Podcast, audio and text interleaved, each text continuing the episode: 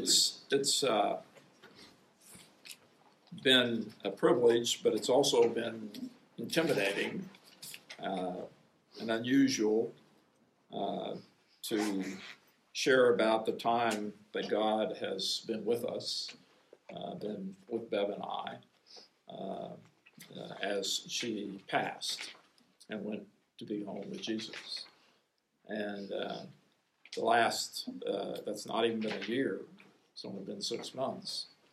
And uh, so the last, uh, the last six months of that time was pretty heavy and difficult. Uh, but God was uh, faithful to show us Himself. And that's what I have been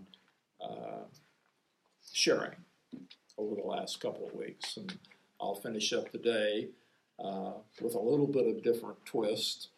And uh, but I wanted to give you guys a chance to do what God has done for me. I know that He's done for you. Okay, when you've got a, a situation in your life that is uh, deep and difficult and hard to go through, like Isaiah 43, we read uh, that describes us walking through the fire and going through a river that we're about to drown in, uh, how God walks with us. And as uh, He walks with us, He goes on in that chapter to say in Isaiah 43 that essentially we become His witnesses through the experience that we've had with Him. Uh, usually, these experiences that we have are very deep uh, they're probably the most, uh, it, it, it, can be the most real time with God than any time in your life. Uh, the, the, normal day, you know, it's sometimes hard to keep in contact with God in your own mind, but when you are struggling deeply, uh, your mind and your heart and your spirit are the, the mundane just disappears, you know, and essentially you are in front of the Lord much of the time. And uh, so that's what Bev and I experienced, though in reality we experienced it for 16 years as she moved through this process.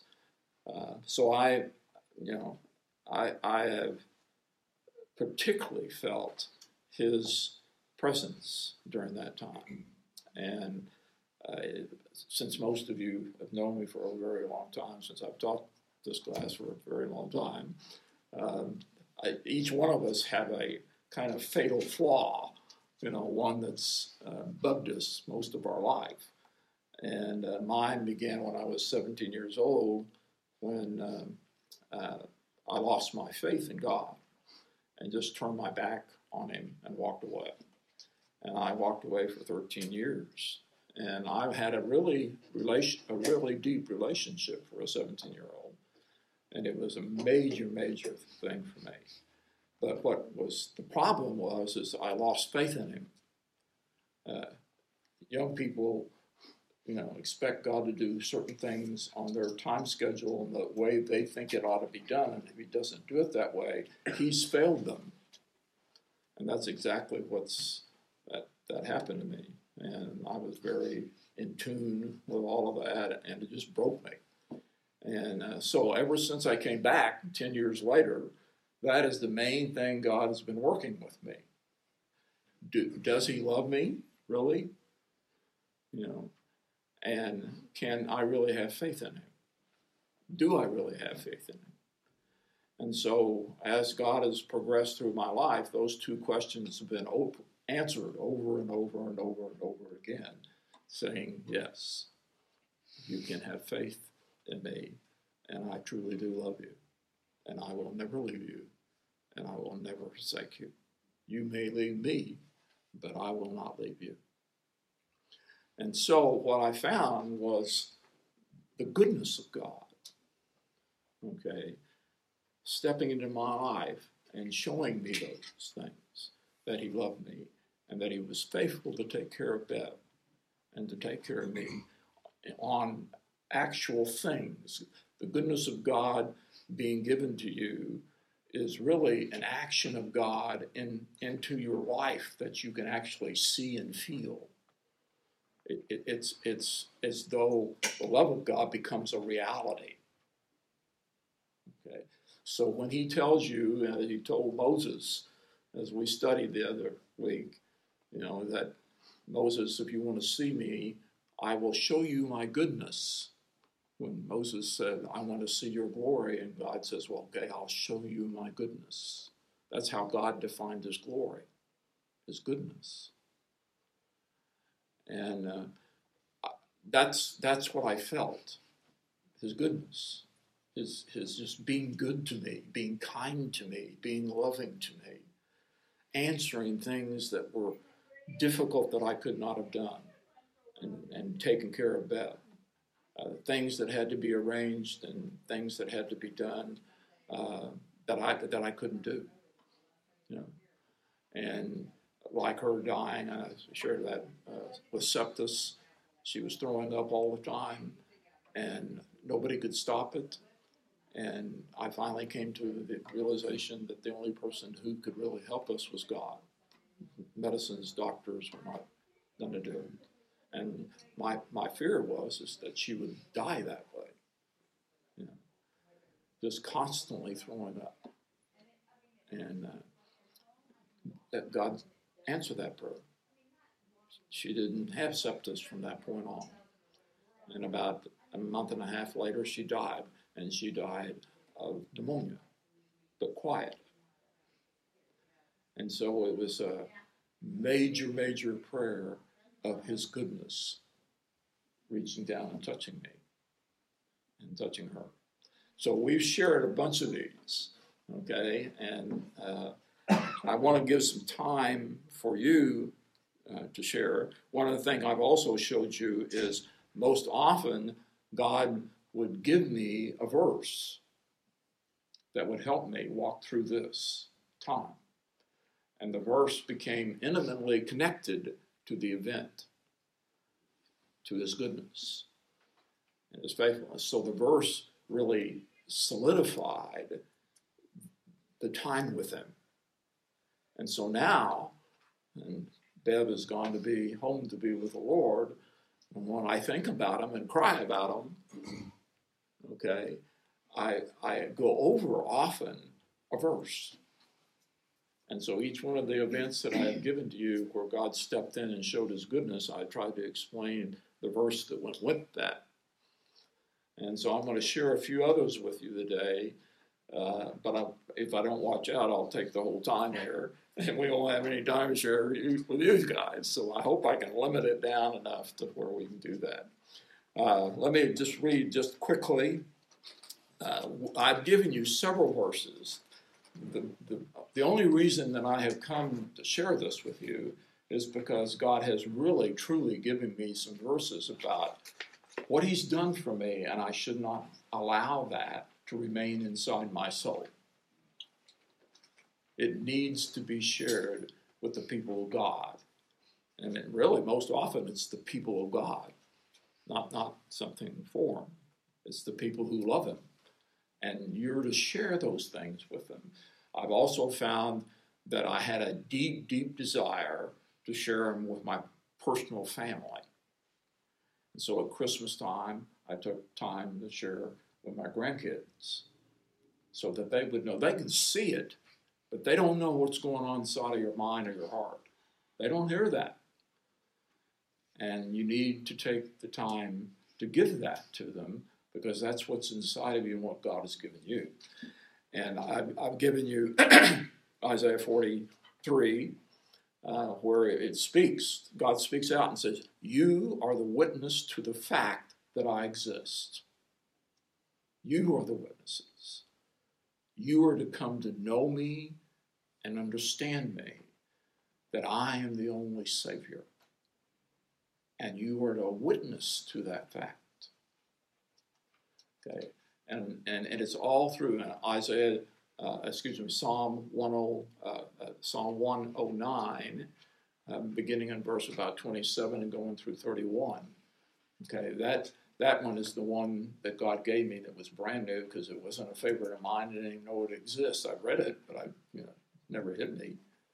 And and I shared that with you at the very first time we were here. And that has to do with God saying to, I saying to God, Help me, O Lord my God, save me, according to your loving kindness.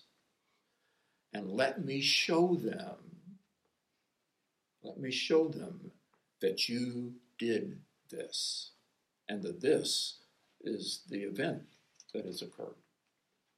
It is an actual event. Let them know that you saved my wife from sepsis. That only you stepped in and did that. Okay? And let them know that, that you did that. Okay? And then it goes on, the very next several verses, it says, I will praise the Lord in the midst of his people. So that they will know that I, who was needy, he stood by my right hand and saved me. So that's what I would like for you to do this morning. I, we, we mentioned this last time, that we give you a little bit of time to do that, but maybe share two or three of you, and, uh, and then I'll finish up, okay? Um, the, the Isaiah chapter 12. Uh, talks about this very fact that we're talking about, beginning in verse 2. Behold, God is my salvation. I will trust and not be afraid. For the Lord God is my strength and my song, and he has become my salvation. Therefore, you will rejoice because you draw up the waters of the springs of salvation. And in the day that you say, Give thanks to the Lord, call on his name, make known his deeds among his people. Make them remember his name. Praise the Lord in song, for he has done excellent things. Let this be known throughout the earth. Cry aloud and shout for joy, for great in your midst is the Holy One of Israel. This is the song that we, I, I've shared this many years ago. It talks about the song and salvation. And the song is what God has given to you directly that you can almost sing because of what He's done. So He's building your song through the events of your life. And so we need to do a little singing this morning, which I won't do, and you won't either, I'm sure. But we will, we will explain, you know, what God has done. And I ask you to think of an event and think if see if there's a verse that God gave to you along with that event. So that's what we're going to do a little bit, and hopefully you'll take some time to share. So, Alan, I'm going to pick on you because you normally could say something about this in this area. So if you would just kind of start us off and and see if there's an event that you can explain a little bit what God did for you and, and maybe a verse that was connected to it. Well, um, thank you, Ted. um, in uh, 2004, um, um, we had uh, uh, Sandra's um, dad in June. Um, he he was blind and was 96, and Dorothy was 93, but she was in the stages of dementia, and she had quit talking. She had probably hadn't talked for four or five months, and uh, the Sandra's dad died unexpectedly. They were in a nursing home, and Sandra was was really devastated that he had died alone because her mother and dad were approaching their 75th wedding anniversary and they had always been together. And uh, but um, when he died uh, Sandra we were there and the aide come up to Sandra and said, I want to tell you something. I know you're devastated that you were not here, but during the night, your dad said, Dorothy, Dorothy, and she replied, Earl, I am here. and it was just the peace that it gave Sandra was was just unbelievable. Well, then in, in September, the Lord called Sandra's mother home. Four months later, and um, the um, the peace that we got from that was that Dorothy and Earl were together. It was going to be their 75th anniversary. They were going to celebrating in heaven, not on earth. And then in October, uh, um, two weeks later, her oldest sister died. So Sandra had three deaths within a, a five month period. And, uh, but it was just the Lord's grace on how um, He carried her through that and how she um, was able to um, to continue to witness to people and, and tell. And I think a lot of that came from your mother, Jody, because Jody was the last of her line, and she and Sandra had talked so much about that. And I think there was a couple scriptures there that that um, Isaiah 25, 8 and 9 says, He will swallow up death for all time, and the Lord God will wipe away tears from all of our faces. Let us rejoice and be glad in His salvation. And then in 25, uh, the start of 25, 1, it says, O Lord, you are my God. I will exalt you, and I will give thanks to your name for you have worked wonders, plans formed long ago with perfect faithfulness. And then finally, Psalms 31 14 5. But as for me, I trust in you, O Lord. I say, You are my God. My times are in your hands. Thanks. That's, that's very, very meaningful. Very meaningful. Anybody else wants to share?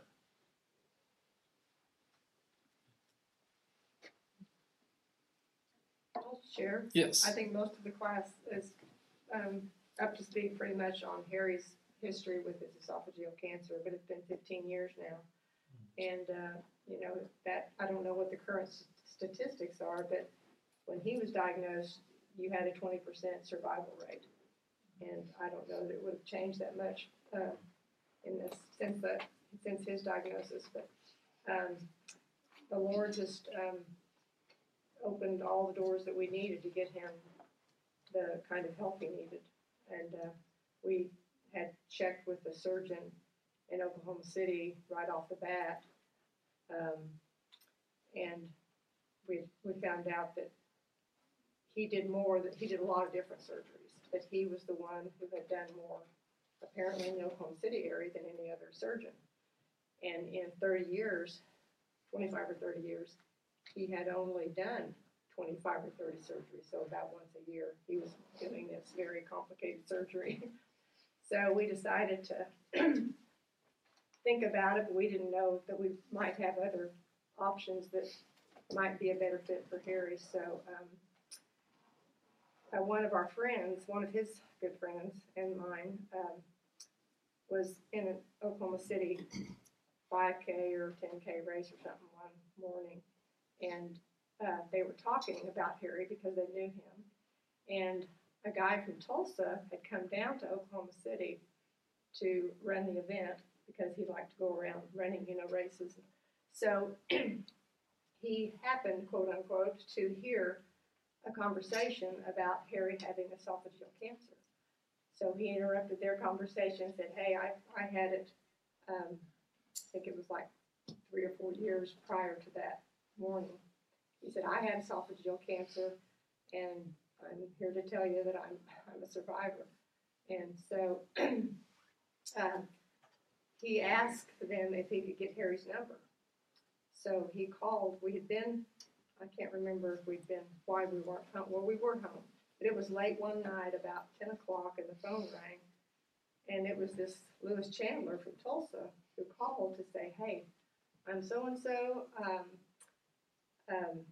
I just heard yesterday that Harry um, had esophageal cancer.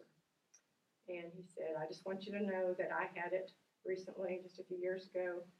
And um, I just would like to let you know that I had a wonderful experience because I went to Mayo Clinic and went to see a surgeon. But that was basically his surgery, you know. And uh, he did them several times. He did them once or twice a week, but he did them every week. So we contacted them and they said, yep, come on up.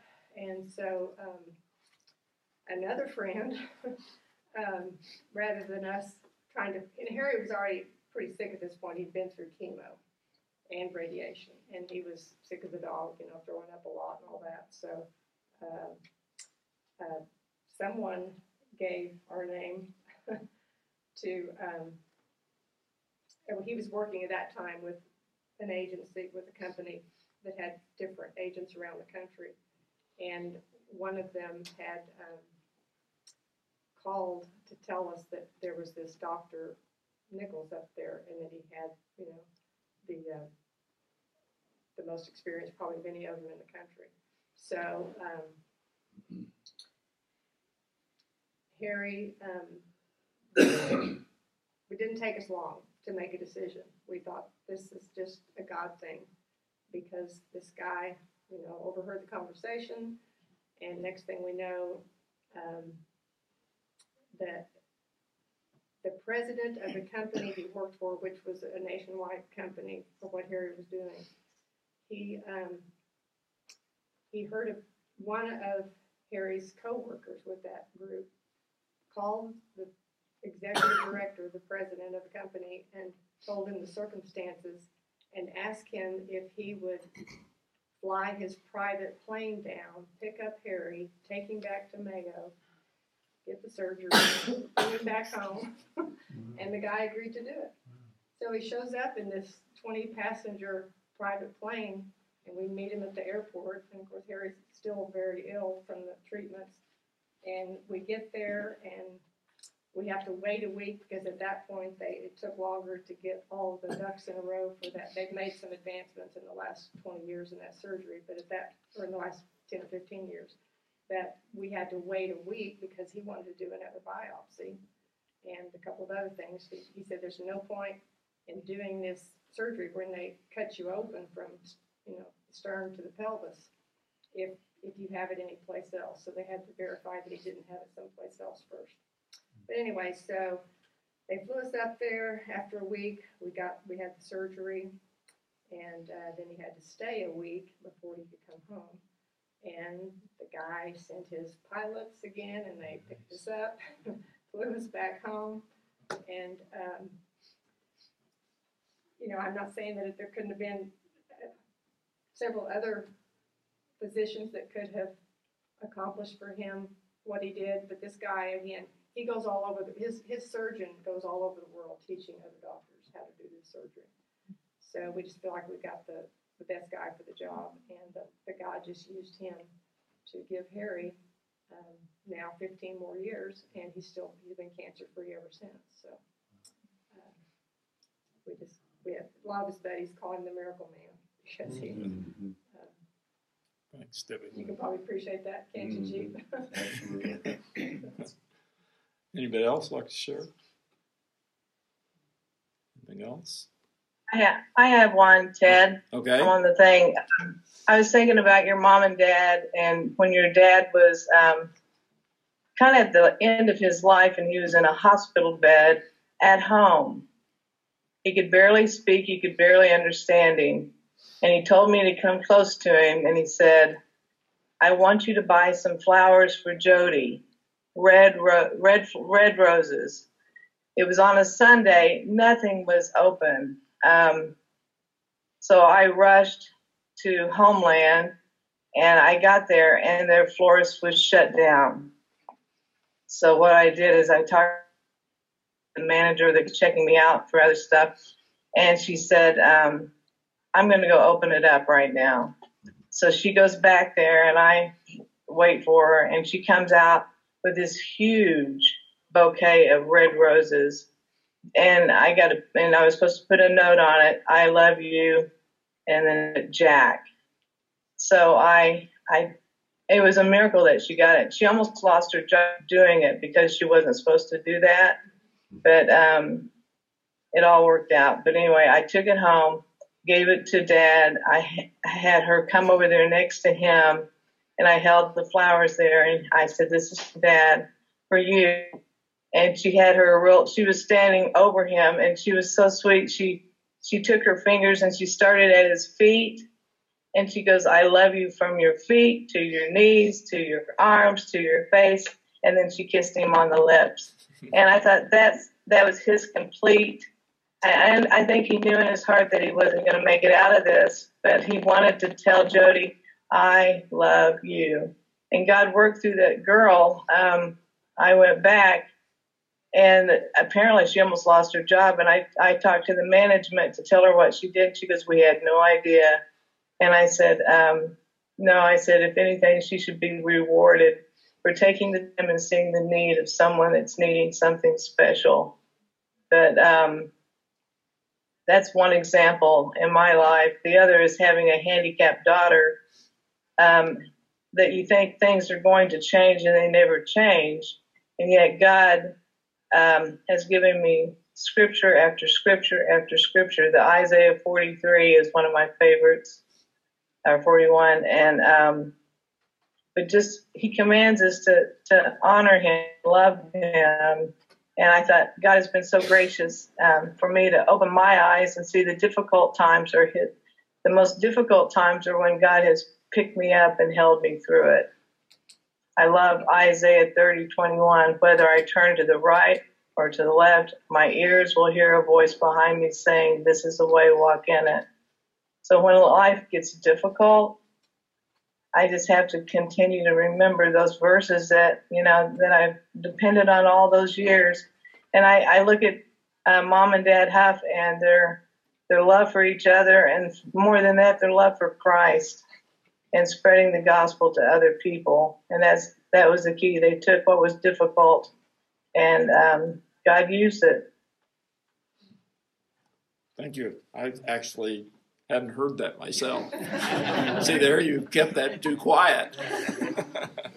Thank you. Thank you very much. Appreciate that very much. Oh, could I just add one more quick part? Sure, Right, sure. Harry had a metastasis from that esophageal cancer seven years out, seven years after his surgery, which is not, they said was very uncommon. And we went back for another surgery, but it was in the peritoneal area, which is near the spine. So they had to put him on his stomach, do surgery from the back, but still go around to the front of the spine to get that cancer out. And then we did, but we didn't do chemo the second time. They um, said that that's not usually advisable. But again, then got the, the Lord provided, and Harry is still here eight years later now, um, even without chemo that time. So. Well, I want to go ahead and uh, finish up. Okay. Okay. Appreciate you guys sharing very much. And uh, again, I encourage you. Uh, you know that's that's what God asks us to do. You know, He says, "You you are my witnesses to the fact that I'm God." And the fact is, is that you know it from experience, and you know from uh, the things that I do for you in your life. Okay, and often I do it in terms of a promise, and a verse that encourages you and speaks of uh, His love for you, and uh, and those verses become, you know, enormous. They're, they're actually the verses that you carry in your life more than lots of other verses. Even though you study lots of other verses, you like them too. These become paramount, and uh, it's just a beauty. Okay. All right, well, what I want to do, I just, we have about 15, 20 minutes left here. Uh, I, I just want to share a few other things. Uh, I, I, I again thank the Lord uh, that I'm being able to do this. But at the same time, I want you to understand that one of the reasons I did it is because of you. Okay? Because I, I wanted to share what God had done. You know, and you are my, some of my closest friends. And even though we don't see each other all the time, and I haven't been in Sunday school class for seven years uh, because of taking care of Bev, uh, uh, you are the people who would know and understand, you know, my own heartbeat for what goes on in uh, your lives and my life because we've intermingled for so many years. And so I was willing to take the chance and share. You know, uh, number one, it's it's uh, uh, I go through these three weeks that I've gone to prepare these things, and they're extremely emotional. Those weeks. Uh, that's but I do want you to share, let you know that in my my state, uh, the emotions and the tears uh, are good. You know, they they bring to me Bev, and they bring to me God, and they bring to me a future and a hope in terms of our life together. And that's the first one I want to share with you is Jeremiah 29 11. This, this was my mom's favorite verse. It's the only one she repeated over and over as her dementia got bad. She'd just repeat this verse over and over and over again. But it's a wonderful verse. And uh, uh, I, I know the plans that I have for you. Okay? The plans are for good. It's amazing how many times I now, now notice the word good used by God. He's, he's speaking. I have plans for you, and they are good. Okay, they are not evil. Okay, now there is a, uh, uh, translation that says to give you an expected end. Okay, but the New American Standard says to give you a future and to give you a hope. And to me, the, thing that's been interesting to me over this last five uh, months is pieces of verses that God has popped into my life that give me a dimension of Him and a dimension of her with Him, okay, that I've never experienced, never known, never thought about. And even though I might say them to you and go, well, that's common knowledge, it, it's like I'm experiencing this. I'm, I'm, in, I'm in tune with the future, where she is, what we will become together with Jesus. I'm in tune to it. I feel it. And often have great tears about it. So, uh, Paul calls it in 1 Peter a living hope. I, think that's a, a, a, beautiful thing. It's a it's alive. It's a living hope okay, that we have that has been given to us. Uh, uh, let me kind of give you an example. Uh, I, am an English major, and I taught English poetry and all that kind of things for 30 years. And so I'm in tune to beauty. Okay, I'm in tune to the ability to see and really reveal beauty in terms of the world itself and people and in God's creation. And uh, a sunset that that's really painted and you can see it, okay, overwhelms me. I mean, it's it's the one place that I look and go, this this is what heaven is like. This, this beauty is what we will have. It's what heaven is. That's what it is. And then, even to the smallest thing, like a cardinal, which we have a lot of in our backyard. Okay? and I have two or three paintings of cardinals. And Bev loved cardinals, and I love the cardinals too. And uh, the, the color of the birds, but particularly the cardinal, is just extraordinary. It's a splendor. And what, what really troubles me throughout my whole existence, since I'm, like I said, I am tuned to these things because I teach them, okay, or did, uh, is that I'm immediately drawn to them more so than many people because I am attuned to them. But when I, when I, with, with my heart, and I'm, I take a walk every day, and often I'll see these you know, things, and I'll be drawn to them and go immediately to God's presence. But what, what really troubles me is that I can't bring it into my soul. It's there, and I see its splendor, and I, I look for what it means, and I do touch it.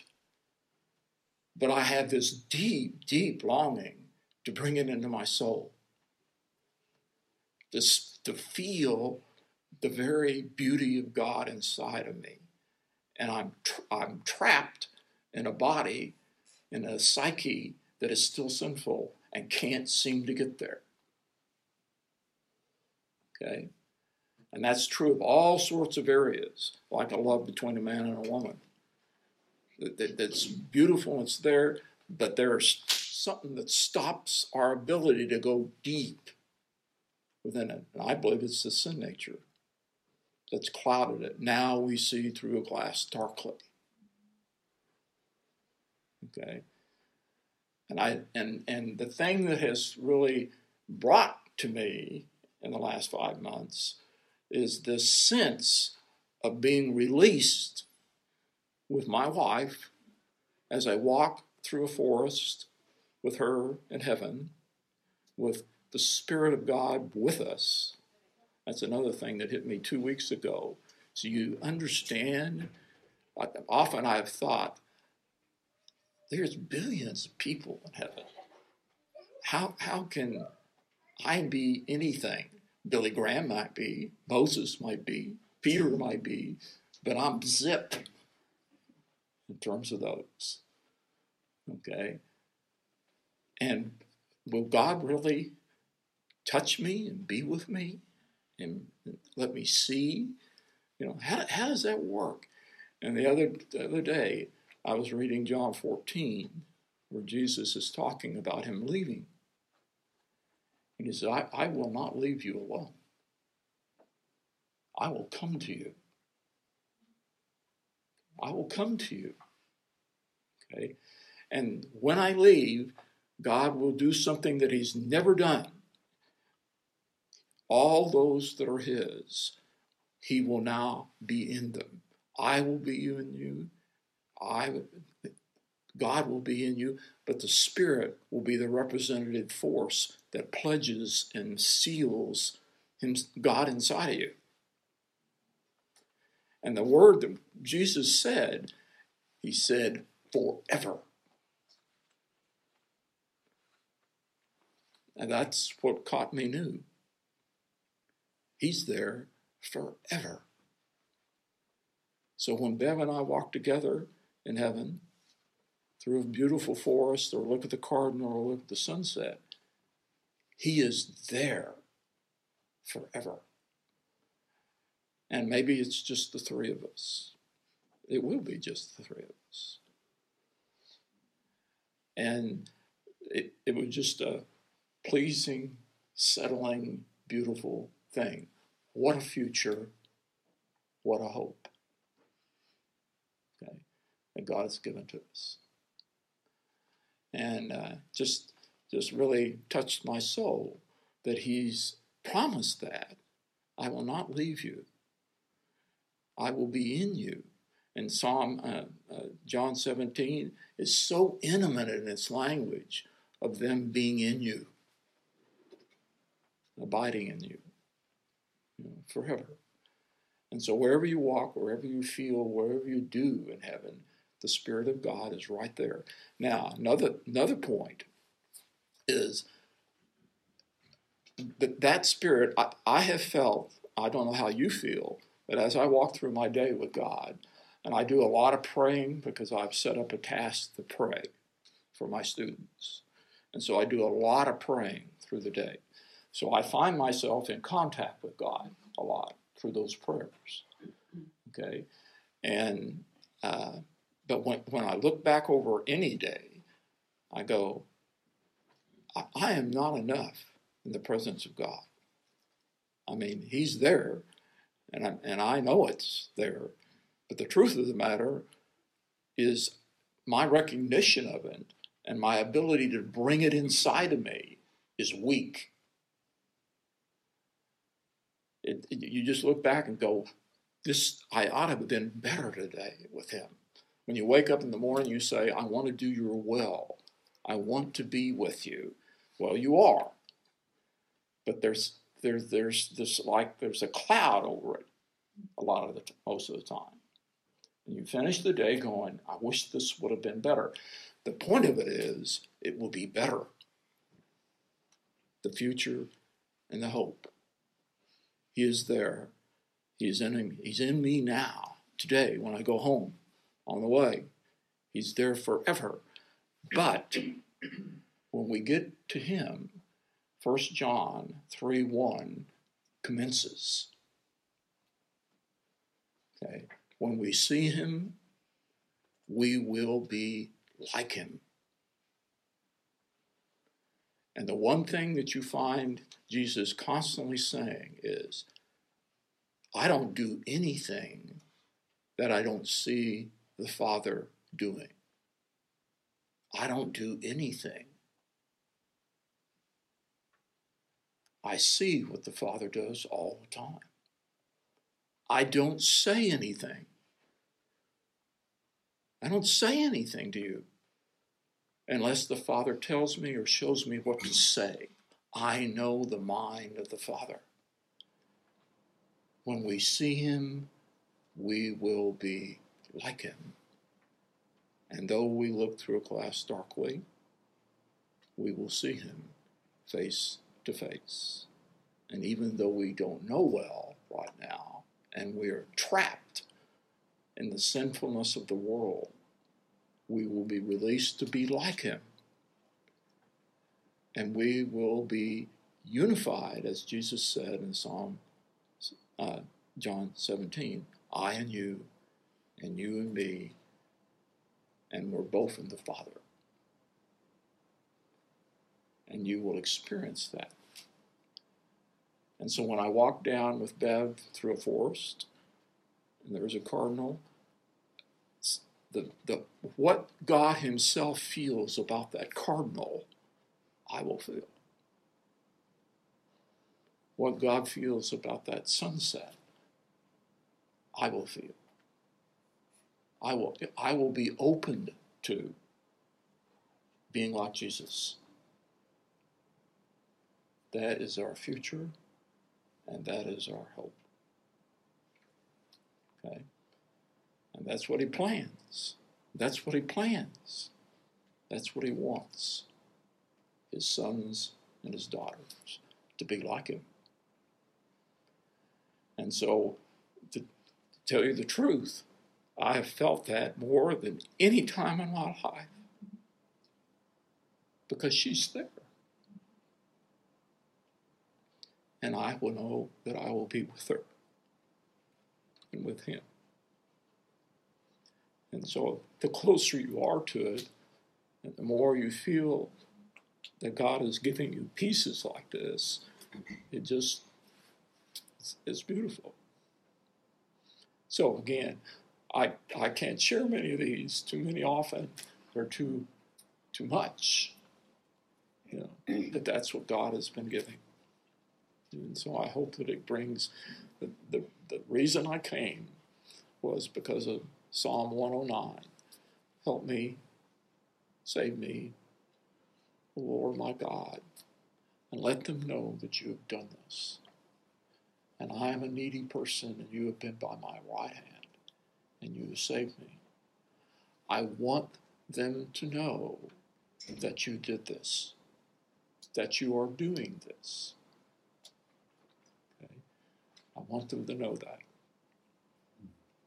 That you are alive and with me.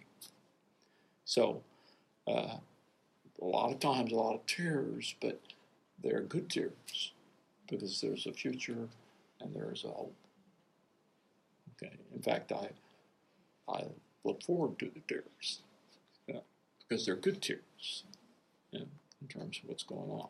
Even though there's a lot that has to be dealt with, like meaning and aloneness, you know, all those things. I had I had a big example, and somebody that you none of you know probably is my grandmother. Uh, Becky, I named my daughter after her, and uh, probably the most godly person I've ever met. Uh, she she affected my mom, my dad, and everybody around her. Okay, uh, she was an extremely quiet woman, but anytime she opened her mouth, she spoke of God. I mean, anytime. And she lost her husband when he was uh, he was about 50 and she was about 50 and she lived another 20 30 years. And she never left the house that they were in.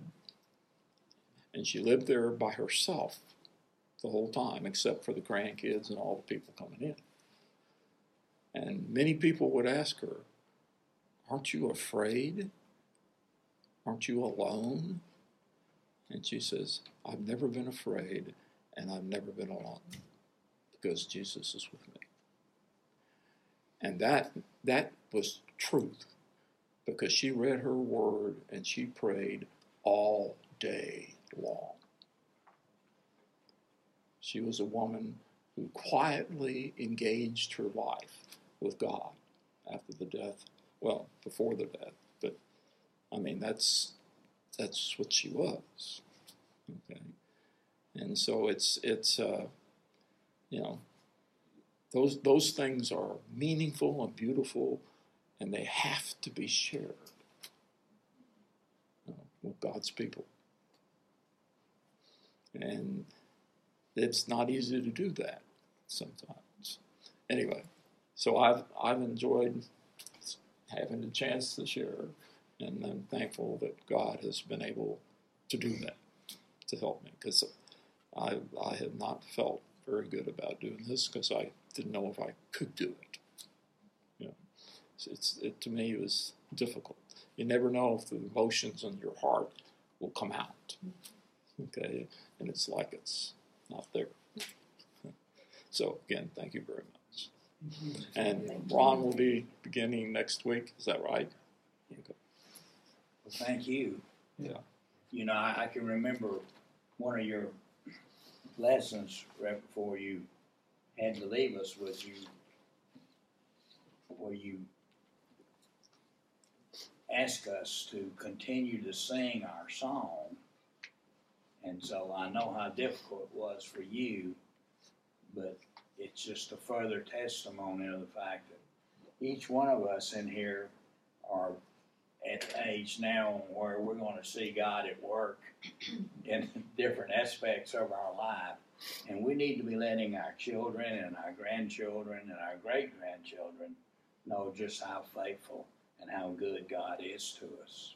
And that was one of the things that Anita, a couple of years ago, said we need to start praying for our, our great grandchildren that we don't even have now, that they will have the foundation that that we have that our forefathers gave us. So Yeah. thank you. I know it hurt, but thank you so much for sharing your heart with us. Yeah. Uh, we appreciate that. Uh, it's 12. We timed that just right. Lots of time I don't time. it Recording stopped. Recording stop. I, I can remember your dad say it. He said it was.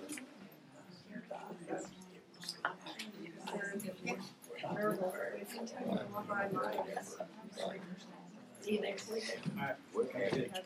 Definitely, yeah, that's right. That's right. Share, bye, take care. All right, sounds good.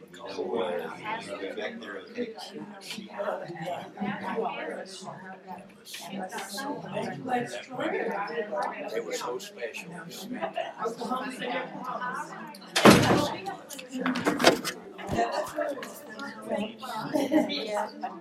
Well, I felt like this is was.